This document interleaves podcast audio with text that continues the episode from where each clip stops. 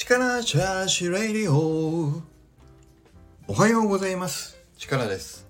今日もスタイフを取らせていただきたいと思います。よろしくお願いします。今日もまた言語化に関することでちょっと一個気づいたお話をさせてください。これも確か精神の P ラインでスカンクさんとリブラ先生のお話の中からのお話だったと思うんですけど確かねあの人が何か批判する時って簡単にこう人が乗り乗りやすいというかあの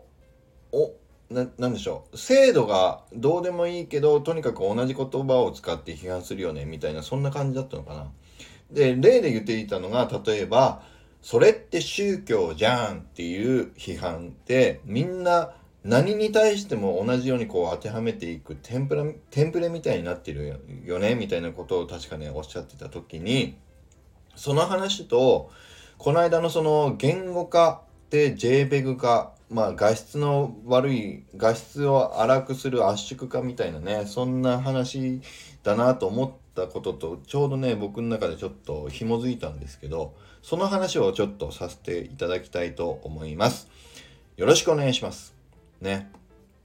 これってなんか説明がちょっと難しいんですけどあの前に僕がちょっと例で出したのは本当は赤いトマトっ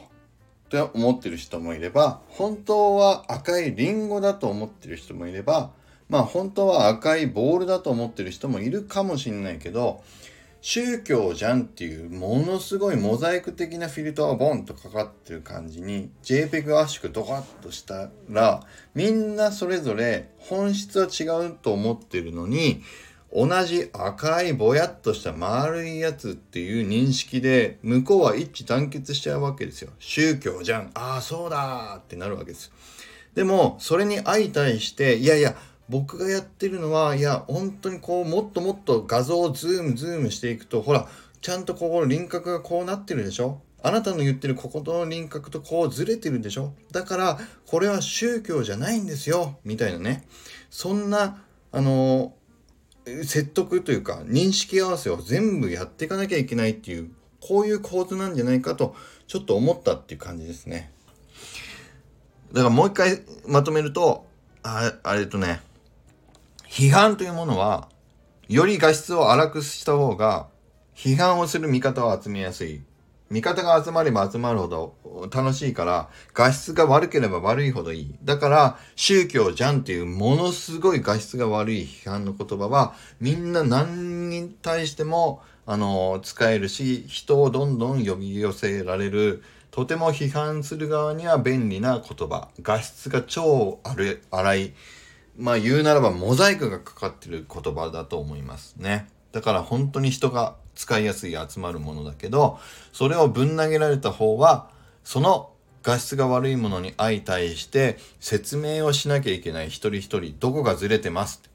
でもそれを突き詰めれば突き詰めるほど、ちょっとずつ言ってる本人たちの宗教じゃんの認識が全部ずれてるから、それを一人一人全部付き合わせて、認識を合わせていくなんてもう現実的に無理と思ったっていうそんな感じですかね。うん。だからまあなんだっていうと